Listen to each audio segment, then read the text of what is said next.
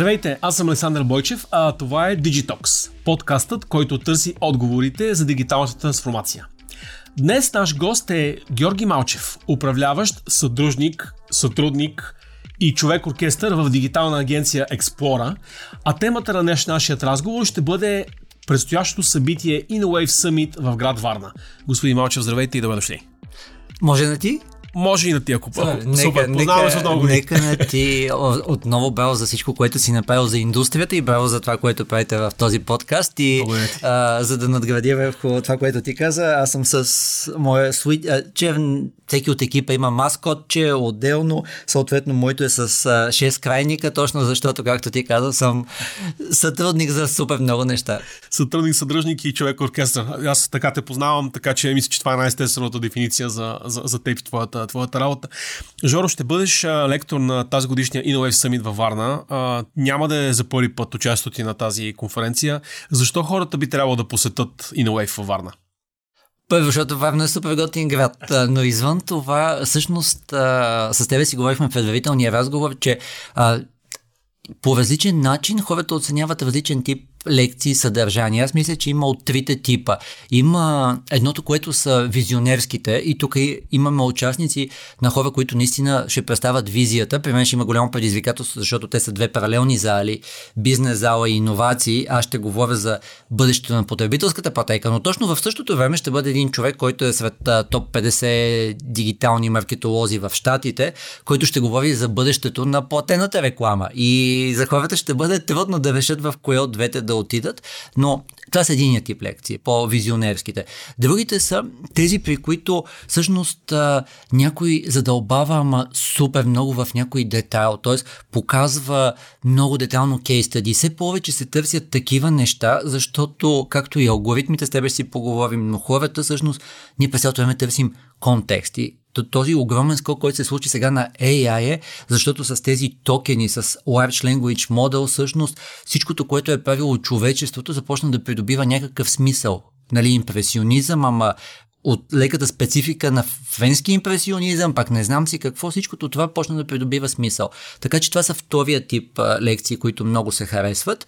И аз бих казал, третия са тези, където някой представя дали ще бъде под формата на дискусия или под формата на презентация, така наречените добри практики. Т.е. неща, които в момента работят, неща, които е добре да тестваш. Тези три неща, според мен ги има и трите в а, конференцията. Лично аз, ако мога да кажа какво съм си набелязал, има един човек, който ще се опита да направи връзката между, а, той го е кръстил AI2, което е много добър начин а, за... А, но той е връзката с лидерството и връзката с а, нашата биомимикрия, т.е. тази част, където ние ще трябва да се научим да съжителстваме с това нещо и да го използваме, да, ни прави по-добри и по-силни. Бъдещето на хуманоидите са в работа с андроидите. Което е, ако се замислите, възможно най-доброто нещо. Да. Този подкаст никой нямаше да го гледа, ако не беше електричеството, ако не беше измислена писмеността, ако не бяха измислени носителите на писмеността, което, нали, ако трябва да кажем на хората една закачка, GPT също означава още нещо и то е General Purpose Technology, т.е. човечеството се е развивало с такива технологии, които променят хода на човечеството. Аз съм съгласен, че AI навероятно ще бъде едно от най-значимите, но такива неща, неща са интернет, парната машина. Всичкото това със сигурност ние трябва да се научим как да го използваме, защото ще имам сигурно и някакви негативи, обаче ако се замислите всичките положителни неща, които веднъж са се случили, второ, че е връщане назад сякаш няма от всичките тези неща, а, дали е ток, дали е, дали е писменост и така нататък, като изключим, че в момента се повече неща в посока емоджита, символчета и така нататък, може би се връщаме към древен Египет, но нали, всичкото друго, а, посоката е ясна. А, така че аз съм си харесал тези лекции със сигурност на 17, на 18 ноември, лично аз съм на 17 ноември.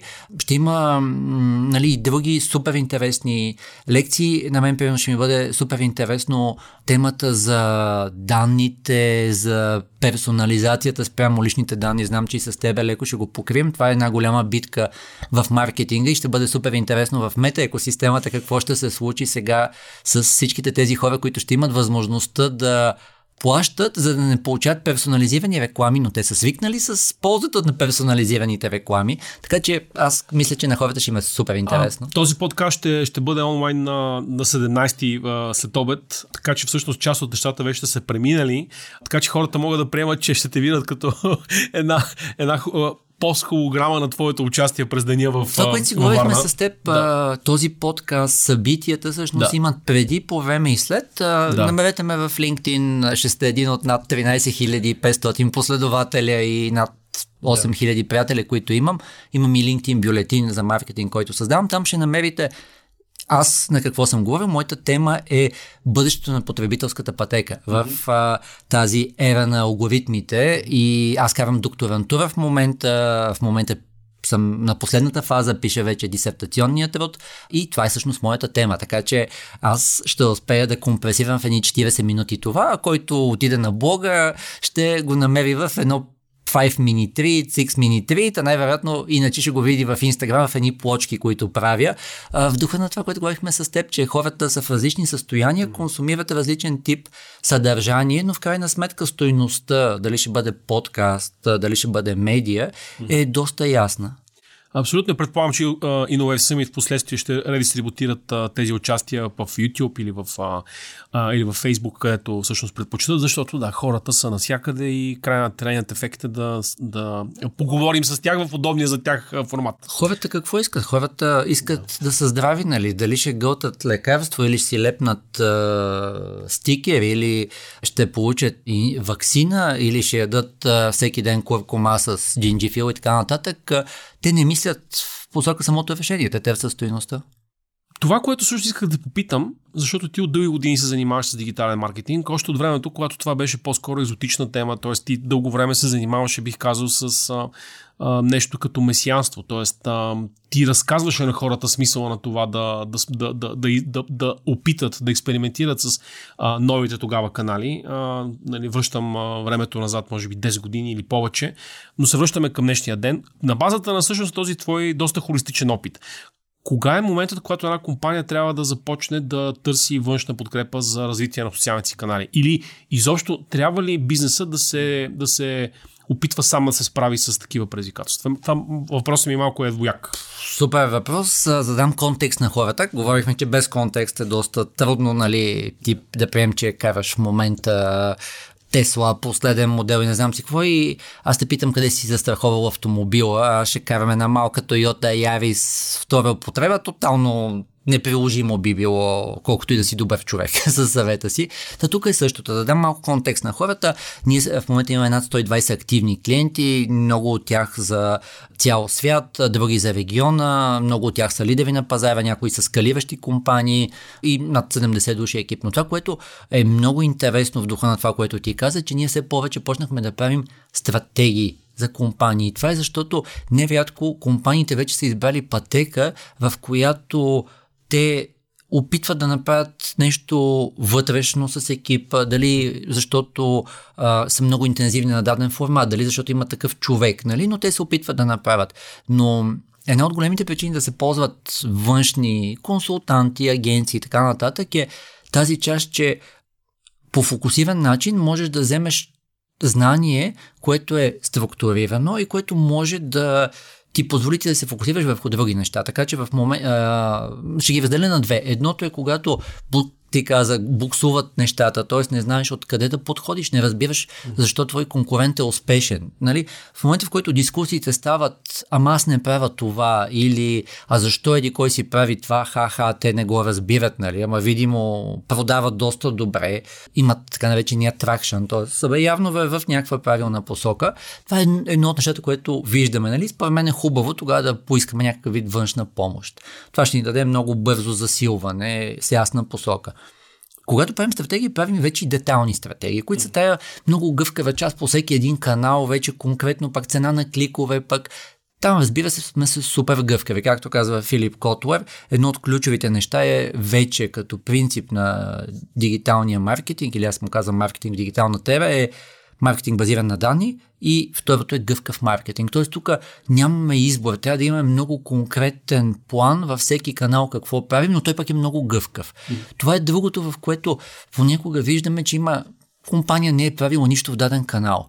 И най-вероятно тогава, ако този канал е важен за нея, отново може да ползва помощ или да вземе човек в екипа, който има опит с това нещо. Иначе не беше успешна. Ми не беше успешно. И когато почнем да говорим с хората, се оказва, че те даже не са знаели какво е предположение и какво е валидирано. Те са имали предположение, че хората са готови да четат имейли с 4 скрола или че те са B2B компании, обаче представете си, много обичали хората да гледат видеа в TikTok и заради това, защото и такива случаи сме имали да ни предизвикват, ама ваши конкуренти казаха, че трябва сме в TikTok. Със сигурност бихте могли, стига да искате да сте в TikTok. Въпросът е, че понеже имате ограничени ресурси, най-вероятно е добре да помислите кои канали повече ще работят. Исках това да те попитам. Всъщност има ли, има ли модни канали или, или всъщност а, а, конюнктурата ли определя къде е ефективността или нещо друго, защото виждаме как а, нещата върват някакси на вълни. Едно време беше поле, полезно, т.е. популярно да се правят а,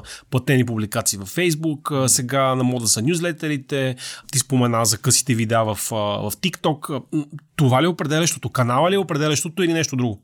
Ей, само се завърши и последната част. И последното Ай, е вече създаването на съдържанието, да. пускането на рекламата и ние сме интегрирали тези три неща. А, и понякога, всъщност, а, и в момента екосистемата позволява много по-лесно си намериш човек, който да ти създава съдържанието. Дали в един момент ще бъде човек, който ползва супер много AI или не.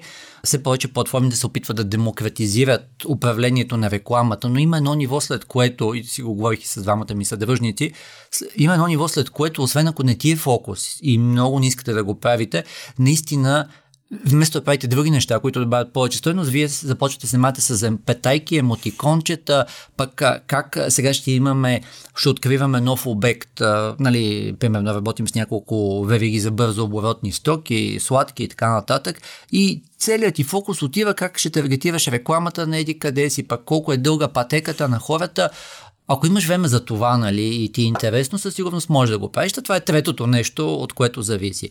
И сега тук вече идва тази част, че понеже е много лесно да тестваш вече и демократично а, дигиталните канали, има хора, които се изкушават, а, окей, сега какво е популярно това нещо.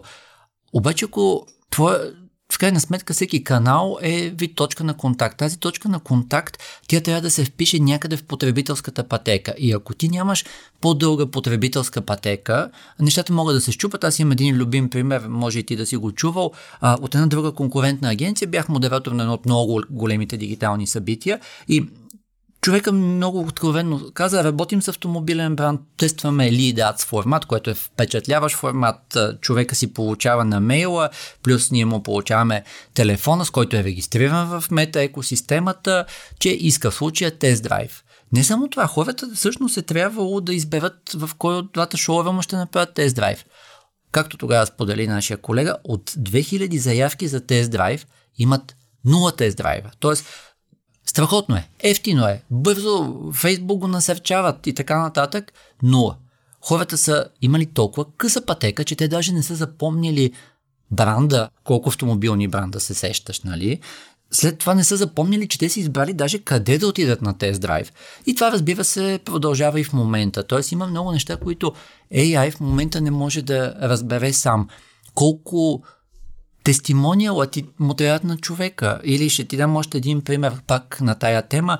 Чат, да сложим някакъв вид чат. Някакъв чат, да. Работейки с един от нашите клиенти, всъщност оправяйки първи канал, втори канал, трети канал, видяхме, че хората, преди да пуснат заявка за тяхното решение, Всичките минават през често задавани въпроси, но преди това сме им сервирали 6 секундно видео, 30 секундно видео, 28 секундно видео, 2 минутно видео, всяко е с различен тип съдържание. Когато видиш пътеката вече, която ти дават от Google или от друг канал, виждаш, че има хора с много видео, с 6 банера, едно видео. Това са само предположения на кого, къде, какво ще се работи. Сега повечето платформи работят в посока ти ми дай определен брой конверсии и аз ще направя пътеката. Но все още те не могат да разберат какво видео трябва. Все още не могат да разберат какво харесват най-много хората. За да се върна на темата, стигнахме до там, че направихме банери плюс видеа, които са често задаваните въпроси. Тоест, ние пуснахме напред това нещо. Можехме ли да направим само видеа или само чатове или пусни заявка и да изгубим цял един канал. Можехме. Но когато работейки с клиента виждаме реалното поведение се случват и накрая за да завърша, клиента си добави и а, чат функция на сайта, което всъщност почти във всяка една компания, ама кой ще отговаря, ама какви усилия, ама защото сме имали най-различен тип клиенти.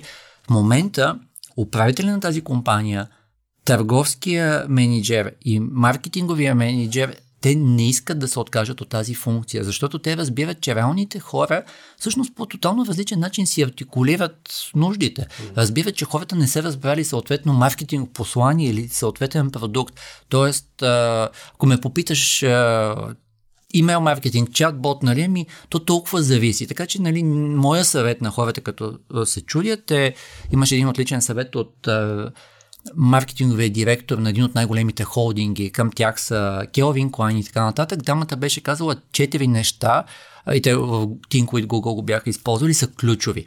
Първото беше Return on Relevance, т.е. всяко нещо, което мислите, че ще има нужното ниво на релевантност, което означава хората да запомнят какъв автомобил, какъв тест драйв, какъв да. модел, термопомпа или каквото и да е.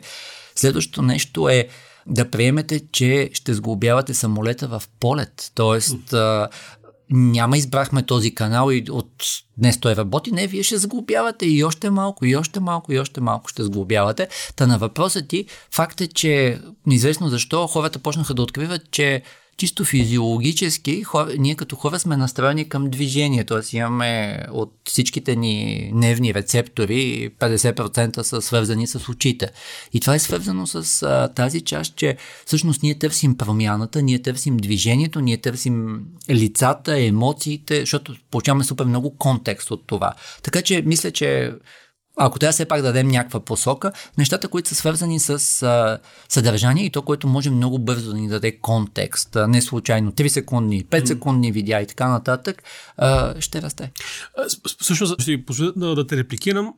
Живеем всъщност във време, в което а, няма универсален отговор. Тоест, искам, какво имам предвид? А, 6 секундно или 30 секундно видео също много зависи от а, подготовката на клиента. Тоест, а, хората са различни а, в някаква тема. Ако... Искаш да кажа две-минутното видео, какво беше? То е тестимониали да. от хора, които са като тебе, т.е. ти се препознаваш в да. тях и тези хора говорят за твоя модел който, те, решение, Ако което говорим си за термопомпа, в единия случай а, аз може би съм в края на моята потребителска пътека и съм прочел всичко за термопомпата и вече въпроса за мен е дали ще а, сравнат цените и ще видя 5 до 10% разлика в ценовата оферта или може да съм гражданин, който за първи път чува термина термопомпа и се чуди а, защо а, трябва тези хиляди левове да ги инвестира в това. И това са различни предизвикателства пред маркетинга. Абсолютно. И в този смисъл а, това, Мога което да ти описа... още нещо, да защото Тим по много хубав начин го загадна. Да. И в един момент трябва да осъзнаем, че това нещо трябва да някой човек да го види. Да. И сега представете си вашето дигитално поведение mm. и алгоритмите, които много добре знаят какво правите. Всъщност те знаят, че горе-долу на ден, вие да кажем, 10 пъти, 20 пъти ще гледате нещо, което е по-дълго от за секунда и половина на, или една минута на екрана ви. Което какво означава? Ако ти направиш едно видео, което е двуминутно, нали, това означава, че то ще седи и ще чака, нали? Или просто човека ще му мине за секунда и половина през фида. Тоест, ние трябва да осъзнаем, както гравитацията знаем, нали, че влияе на всичко, което ние правим в нашия живот. По същия начин трябва да осъзнаем, че най-вероятно ще има едни хора, които ще ги хванем в един момент, в който просто ще им излезе това в скрола, след което, ако те ни дадат малко по-добър сигнал, най-вероятно тогава може да им покажем вече 28 секундно видео за конкретно решение или да му дадем карусел. Човек автоматизирал, той знае какво представлява карусела, нали? Тоест в момента, в който той го види и разпознае бранда, както ни показаха мета на една конференция, ходихме в Атина, за 13 милисекунди човекът е разпознал изображението, плюс бранда и вече почва да извиква всичко, което говори това за него. Тоест има наистина състояние на потребителите, които предполагат супер бърза консумация на съдържание. Има други състояния, при които хората всъщност искат да научат в дълбочина и, както се казва в една отлична книга за маркетинг, всъщност искат да рационализират своето решение. И всяко, всеки един бизнес, който е свързан с по-голямо ниво на рационализация, извън това да си купиш кисело мляко или банани или нещо такова, както Google са казали, no decision is too small. Какво означава това? Ми хората вече знаят, че с три движения на палеца или три клика ще получат някаква стойност. И ако това не го отчитаме в духа на твоята реплика, всъщност най-вероятно ние ще хванем хора, които са в много конкретно състояние, хора, които са дали примерно много силен сигнал или примерно за които много сме платили, но ще пропуснем хората да се самосегментират всъщност и да ни дадат сигнали на нас и на алгоритмите, абе това нещо за кого е всъщност. Ще, ще надградя последното, което казваш и ще ти задам следния въпрос. Има брандове, които ще са инвестирали в последните 15 години устойчиво в развитие на дигиталния си маркетинг. И те стигат плато кога един бранд е стигнал плато? Какъв е твоето, какво е твоето впечатление от работа с клиенти? Кога една марка също се озвава в ситуация да се чуди дали, дали да продължи? Тоест има ли такъв защо? О, има, има а, и тук пак ще, да, ще реферирам а, тази криза на смисъл, в която хората да се, се, Аз би го сравнил това с усилието нали, а, а, с а, диетите. Искаш да отслабнеш 15 кг и на 9 кг усещаш как а, си в платото на, на, на, на втората седмица. Да продължа ли до 15 кг или 9 ми стигат? Но има хубавата част, че най-вероятно ти вече си променил своите процеси, своето разбиране за нещата. Тоест, ако ти имаш навик, нали, тук ще го обърна на шега, обаче от всичките хора, които ви слушат, сигурно знаете, че може да пращате да имате безплатен профил даже в LinkedIn, да не е премиум, може да пращате определен брой покани на седмица ми, окей, тази седмица не сте го направили, другата не сте го направили, нали? Това е ваше съзнателно решение. Дали ще използвате пълния брой покани или просто ще ползвате някакви покани, съответно сте направили някакво съдържание, което да обучи, алгоритъма вие какво съдържание създавате, на кого е интересно, на вас какво ви е интересно, това е ваше решение. Но в крайна сметка имате процес. Тоест, или имате процес, който показва на алгоритмите вие като идентичност какво сте, как, колко ви е важно това нещо, колко усилия създавате и другите хора как реагират, или не сте го направили на темата за диетите. Сега, ако върнем малко назад, аз имам един много любим пример. CMO-то, главният маркетингов директор на Procter Gamble в един момент каза,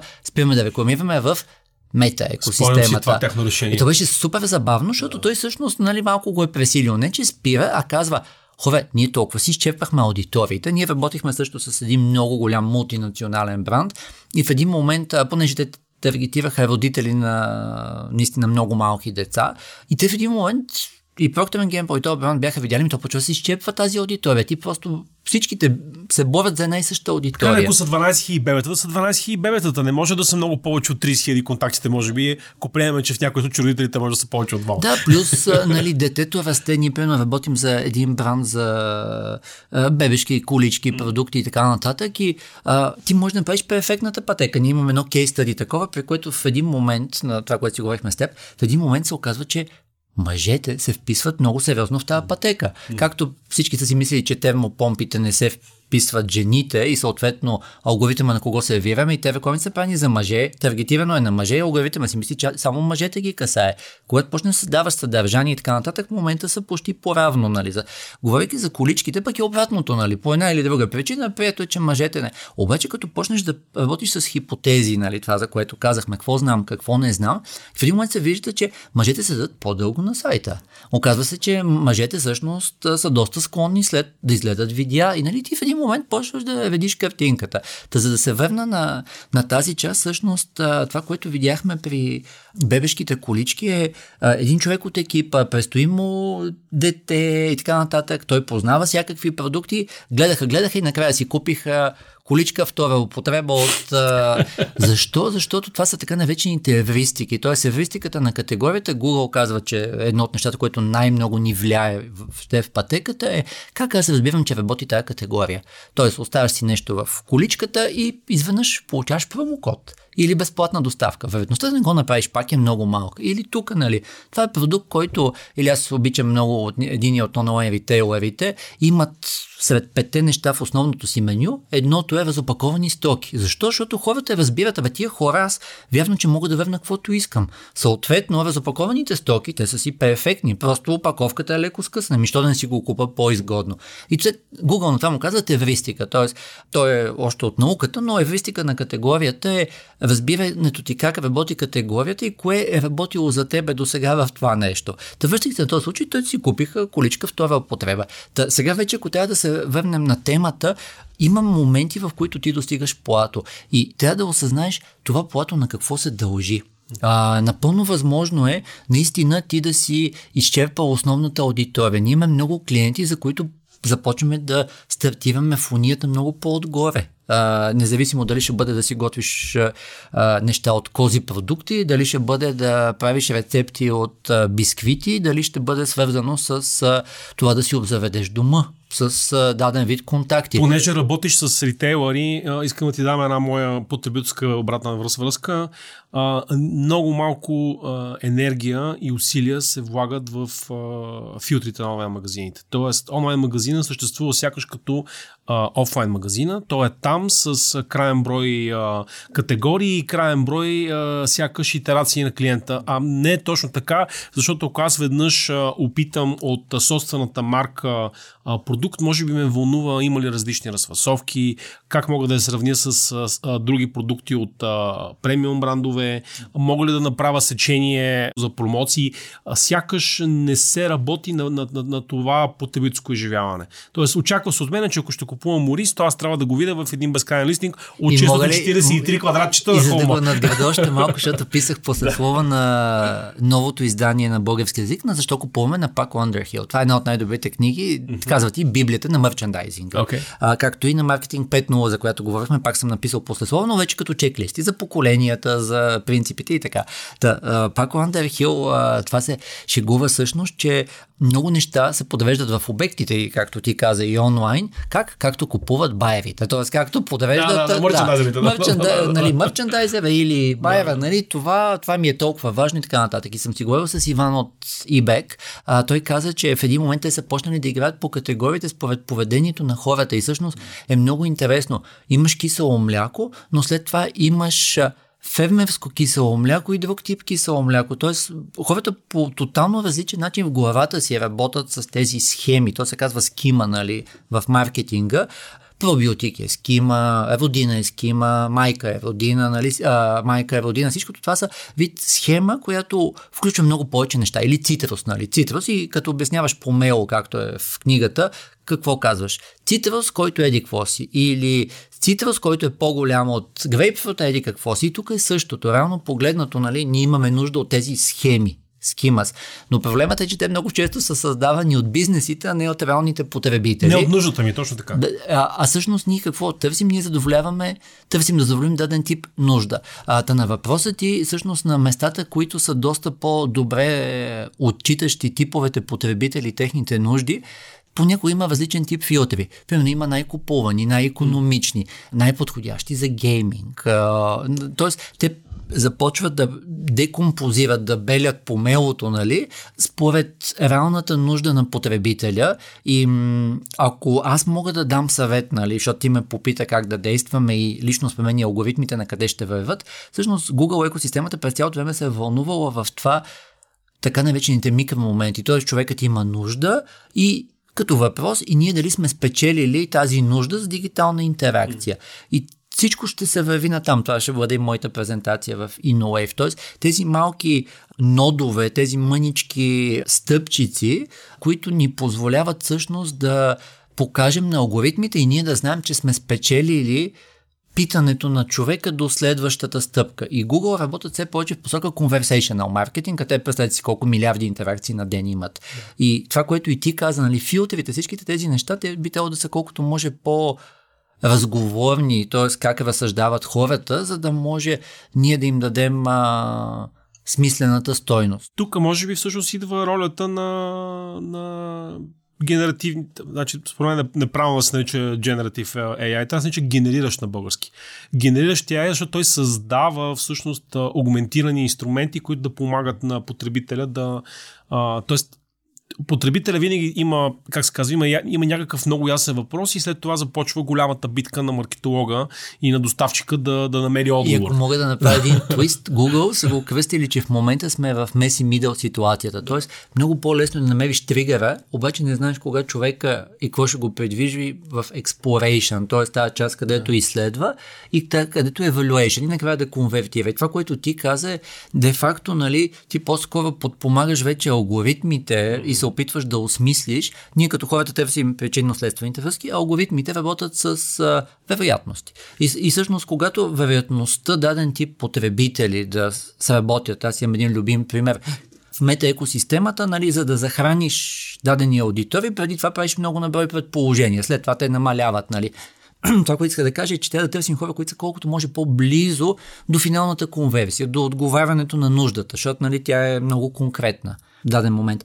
Примерно, ние сме правили една кампания, при която за да накараме, вкараме първоначално най-добрата аудитория, повечето случаи са хора, които вече са участвали в игровизации, хора, които са ходили 3 минути, са седяли някъде и така нататък, но в този случай бяха таргетирахме фенове на Наталия Кобилкина. Тази аудитория, спрямо всички други, се оказа, че на база на вероятности и сходства може да осигури достатъчно на брой хора, които са в точния таргет, за да захраним алгоритъма. А, за да се върнем на темата, нали, това са ни такива предположения, които алгоритмите ни позволяват да генерираме вече по-лесно съдържание и да да се занимаваме с това колко е дълга пътеката, какъв е типа съдържание, за какви хора, вместо да се занимаваме ръчно, крачно, да губим време, да открием нещата? Виж, ще ти задам така въпроса. Защо мога да попитам чат GPT как да сготвя тирамисо, но не мога да попитам ебак, не знам, фантастико, била, всеки търговец, а, кои са продуктите за тирамису, които той автоматизирано да ми генерира в една количка и аз след това да кажа купи, благодаря, че ми сложи пакет кафе, а, пакет маскарпоне, пакет а, брашно, пакет а, захар и така нататък. Също... Защо не мога? Защо всъщност толкова мъчително в главите на маркетинг менеджерите на ритейлера отнема да, да, да, да, да, да интегрират подобен продукт в собствения си инструмент? Ще го върна още малко да. назад. Провокативен е въпрос и ми знам защо е мъчително. В смисъл не е толкова просто. Кръга на шегата хората се впечатлиха колко много избухнаха инфлуенсерите. Но всъщност, ако се замислите, инфлуенсерите решават няколко много конкретни въпроса. А, едното е създаването на съдържание. Всъщност аз гледах преди два дена реклама точно на един инфлуенсър, който показва как да си направим маскарпоне. Разбира се, с продуктите от една търговска верига конкретна. Тирамису искаш да кажеш. Тирамису, Да, защото маскарпоне е състав.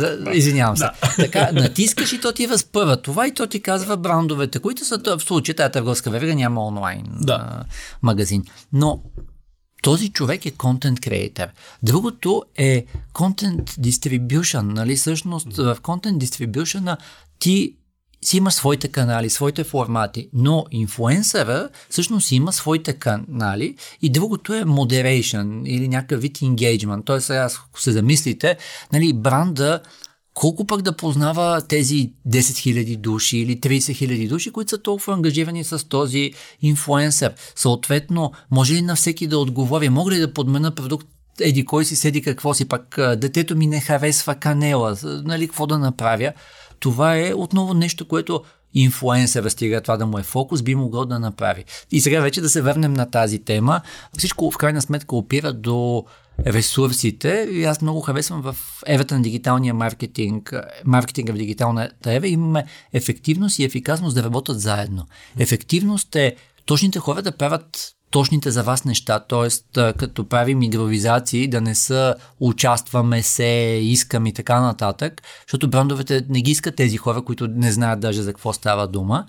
Това трябва да са точните хора да правят точните неща. Имам един любим пример. Банер, който казва даваме изгодни кредити и банер, в който Ми, човека си, и банер, в който човека си наглася за колко време каква да. средна месечна вноска и за даден тип кредит и той, да. и той вижда неговия си кредит. Тоест, може би ще продължат по-малко хора, по-малко кликове, но този човек единствено, от което трябва да направим е да му вземем данните, защото той е видял своя кредит. Не само това, но моите студенти го харесват в четирите университета, в които преподавам. Току-що какво разбрахме? Че ние сме много слаби в кредити в еди кой си сегмент. На твоя пример, нали? Хората искат рецепти за десерти, не искат рецепти за мусака и тиквички и така нататък. Ми, видимо, нямаме такова нещо или никой не го гледа. Нали? И ако отидем вече на трето ниво, това дава и приоритизация, защото виждаме, че някой иска да вземе кредит за половин милион евро. В този случай виждаме, че има хора, които искат да правят тирамису, в което те ще използват 7 наши продукта, от които 3 са с много хубав марш, примерно, или са ни на фокус този, този сезон и така нататък. Така че връщайки на темата, нещата в крайна сметка винаги опират до ефективност и ефикасност, което означава, че трябва да знаем много добре кои са важните за нас аудитории. Ако веган аудитория, ако веган аудитория от София, които готвят са ни, аудитор, са ни таргет, тогава почваме да създаваме, да гледаме вече ефективността, т.е. извиня се, ефикасността, т.е. колко ресурса ще трябва да, колко ресурс ще трябва да вложим. И тук отново се появяват, а, има все повече AI решения за това, все по-лесно ще бъде. Хората бяха вау в първи момент, в който Huawei пуснаха, снимаш а, нещо и AI казва, най-вероятно това е салата Цезар, нали? Започва да ти дава калориите. А, това съвсем, съвсем скоро ще е доста по-лесно, но моето мнение е, че няма да... Някои неща са чисто транзакционни, но други са ангажиращи. Както са повечето чат-ботове, ако се замислите, така тръгнаха транзакционни. Тако. В твой случай трябва да се замислиш дали твоята нужда е чисто транзакционна или може би има и някакъв вид ангажиране, т.е. искаш да избереш рецепта, която е 15 минут на 20, пък да разгледаш, пък да видиш други потребители как са създали това нещо. Тоест може в един момент да се окаже, че всъщност твоята нужда, аз имам един любим пример, Google, когато купуват YouTube, трябва да почнат да приватизират системата. И я приватизират за минути гледане. Но най-в началото, то го има в една книга описано, ако хората напишат как се връзва връзка, всъщност Google не знаят дали ти искаш наистина да почнеш да връзваш връзката или да виждаш други хора как се мъчат да връзват връзката. И това е много важно да го отчитаме. Тоест, ти като кажеш, аз имам такава нужда и това ми е едно от нещата, свързани с а, дисертационния труд, всъщност а, аз мога да направя такъв а, нот, такова възел, да. възелче, при което да направя нъч, леко побутване в желаната от теб посока. Тоест ти не си имал идея, че можеш да наемеш моя бранд, моите рецепти, за това да си страхотен татко. Заедно ще правите тирамисо, което е различно от ето ти съставките, ето ти 5% отстъпка, пито платено. Окей, okay, окей. Okay. За финал, според теб, какво ще се случи с а, маркетинга най-общо а, през 24-та година? Малко е, а, така как ска, вископарен този въпрос, но ще го реформатирам. На къде върват нещата като кампании, като ангажираност на клиентите, като ангажираност на аудиторията, според теб? По-хубава година ще бъде 24-та година за, за всички замесени в процеса. Ще го кажа по този начин. Аз се бях пошегувал, защото трябваше да водя една така лекция. Трябва да кажем какво ще се промени, какво няма да се промени. Има един отличен, а, Джеф Безос има един такъв цитат. Казва, много често ме питат какво ще се промени след 10 години. Той каза, не, не, хора, винаги първо питайте какво няма да се промени. И той казва, ще искат по-голям избор, по-бързо, по-ефтино, нали? И, и затова е много важно винаги първо да тръгваме от това, което няма да се промени, защото ако го изгубим него, окей, не си бил в Вайн. Ако помниш, имаше Вайн едно, помня, което, помня. което беше изпреварен TikTok. Обаче, нали... Не, аз помня как Вайн съществуваше и аз не, изобщо не можех да разбера за себе си кому са нужни 15 секундни безмислени видеа. Докато е TikTok, който всъщност отговори на този въпрос по друг начин. Той каза, добре, няма да са 15-30 секунди, но вие решете какво ви е смешно. Абсолютно. И, всъщност, и в допълнение да. на това всъщност вече има смениха, много... Смениха лупата, смисъл задаваха друг въпрос. И много повече контент креатори има, нали, Марк Цукърберг призна в края на миналата година, хора ние объркахме нещата. Мислехме, че хората ще искат социалните мрежи да виждат а, а, неща, които са от техни близки роднини. Всъщност хората искат да видят най-доброто. Дали ще бъде най-смешното, дали ще бъде най-новото, дали ще бъде най- тренди нещото, но всъщност те видяха от TikTok, че хората всъщност искат най-доброто, както ти каза, гласувано от потребителите. А, така че какво няма да се промени. А, аз много обичам, а, сега даже почнах лекции в една MBA програма да водя, че маркетингът може без четири неща. И според мен това няма да се промени като подход на маркетинга.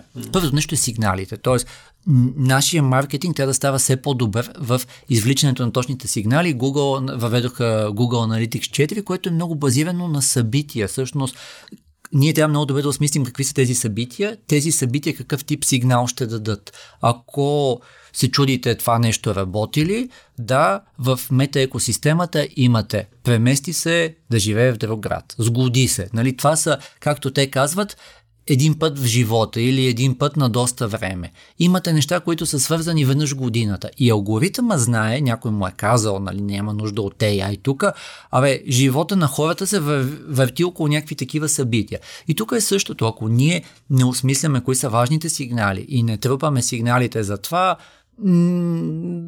AI да ни е на помощ. След това, второто нещо, което е статусите. Всъщност, другото, което а, ще се запази, ние го видяхме при COVID и така нататък, е статуса на потребителите. Лоялен ли е, такъв, който за първи път ни е намерил, дали е човек, който харесва нашето съдържание, нали, модела на 5A, нали, Aware, Appeal, Ask, Act и Advocate, Тоест, това е човек, който му харесва какво създаваме, но той по никакъв начин не е разбрал повече за нашите продукти или не е конвертирал. Тоест, да видим имаме ли нещо за него. Дали ще бъде e-book, дали ще бъде е, начин да препоръча на приятел. Много неща, които са. А, така, следващото нещо, без което не могат, а, нали, няма как да съществува въобще маркетинг, е потребителска пътека. Тоест, ние трябва да, да, да направим, когато ти напишеш в търсачката еди какво си, ще видиш, че еди кой си ритейлър ти предлага готов пакет за тирамису. Когато попаднеш на страничката, ще видиш, че той е препоръчан от 5000 души, включително и от а, Иван Драганов, който нали, ти виждаш, че явно го познаваш този човек и той е станал успешен татко, защото се е снимал с детенцето си. А, така че потребителска пътека е когато там еди какво си. Колкото по, както дадохме пример в началото, разпърваш тази пътека, осмисляш, както твой маркетинг има по-малко предположение, така и алгоритмите разбират. И последното, казахме с теб, не може без контекста, без а, това и алгоритмите е контекста. И водих наскоро, бях модератор на едно събитие, Марк Еспозито, който преподава AI в Харвард. Големи ми син сега почна да учи точно в Харвард, точно AI иска да учи. И той каза, начина по който в момента се развива изкуствения интелект, всъщност той каза, че това, което предстои, т.е. още не сме в това, в момента по-скоро трупаме данни, в момента дейтифицираме, в момента почва да се структурират данните, но третата стъпка ще бъде контекста, т.е. ще бъде контекстуален AI, т.е. все повече и повече нещата ще върват в хващането на контекста, т.е. ти си татко, който иска в следващите два часа да сготви нещо с детето си, което е тотално различно от домакинята, която планира за следващата събота, кой ще й дойде на гости и тя за първи път в живота си ще прави тирамисо. А, и този контекст, колкото по-добри сме да, раз, да го осмисляме и съответно да даваме на алгоритмите сигналите и когато е възможно да го правим на пътека, като тя не винаги може за съжаление става на наш актив, но ние трябва да знаем, че хората ще имат пътека, става управляемо. Тези четири неща няма се променят. Какво ще се промени на въпроса ти, според мен? Все повече ще се използва AI в посока да ни дава рамка, в която да мислим. Примерно, аз съм квартална пекарна в центъра на София, като най-интересните неща при мен са тези и тези. А, имам ограничен бюджет за реклама и дъщеря ми е много добра в TikTok. Направи ми проект на стратегия от две страници за първите три месеца. И това е един вид промпт, ако се замислите, нали? Казахме, може би, 15 контекста и все повече AI ще дава доста адекватни предположения в тази посока. Лично аз, понеже имам LinkedIn newsletter, казах, и изключително много го ползвам да си доструктурирам AI, да си доструктурирам нещата, които бих написал, но винаги добавям нещо, което Google много почнаха да търсят и това е моят съвет на хората да го търсят и спомен се засилва все повече, хората ще свикнат, че много неща се правят лесно, през AI.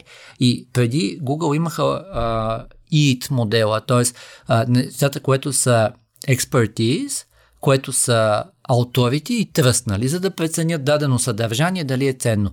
Край на миналата година добавиха experience, което е ключово. Всъщност ти, аз, всеки от хората, вече тревта според мен, все повече ще почнем да търсим, а този човек има ли реален опит с това нещо, т.е.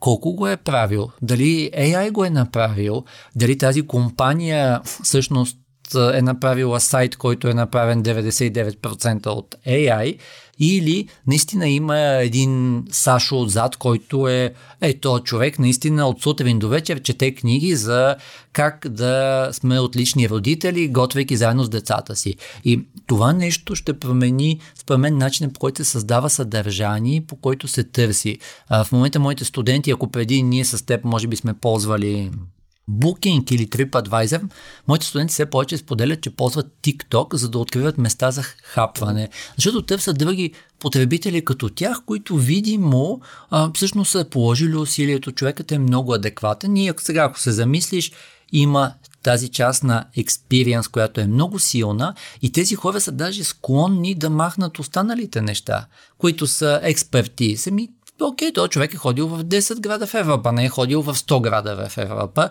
А, частта, която е authority, ами колко да е authority, като изключим, че алгоритъма на TikTok е казал Но това. достатъчно авторитетно, защото в момента ми показва най-доброто в Лозенец. Да. И последното е trustworthiness, ако се замислите, ми да, това е човек, който видимо е там, видимо човек, който се усмихва, видимо човек, който прилича на мен. Така че, нали, това според мен е посока, в която ще се върви. И все повече много се радвам, че хората почват да го осъзнавате. Ние с тебе го покрихме, хората ще носят отговорност на какво да се фокусират. Когато ти ме попита, кое да е инхаус, кое да е към агенция, хората ще осъзнават, че те носят, имат се повече инструменти, но те носят отговорност къде ще си фокусират усилията. Жоро, много ти благодаря за, за този разговор. Тези от вас, които ще са във Варна, ще видят а, Георги Малчев а, по време на InnoWave Summit. Всички останали, които няма да са във Варна, а, ще го гледаме в последствие в LinkedIn или в, а, в YouTube. А, на вас, уважаеми зрители, благодаря, че отново бяхте с Digitox. А, харесайте това видео, абонирайте се за канала ни, слушайте го в любимите ви подкаст платформи, ако не гледате видео и отново ви благодарим, че а, харесате това, което правим и до следващия път.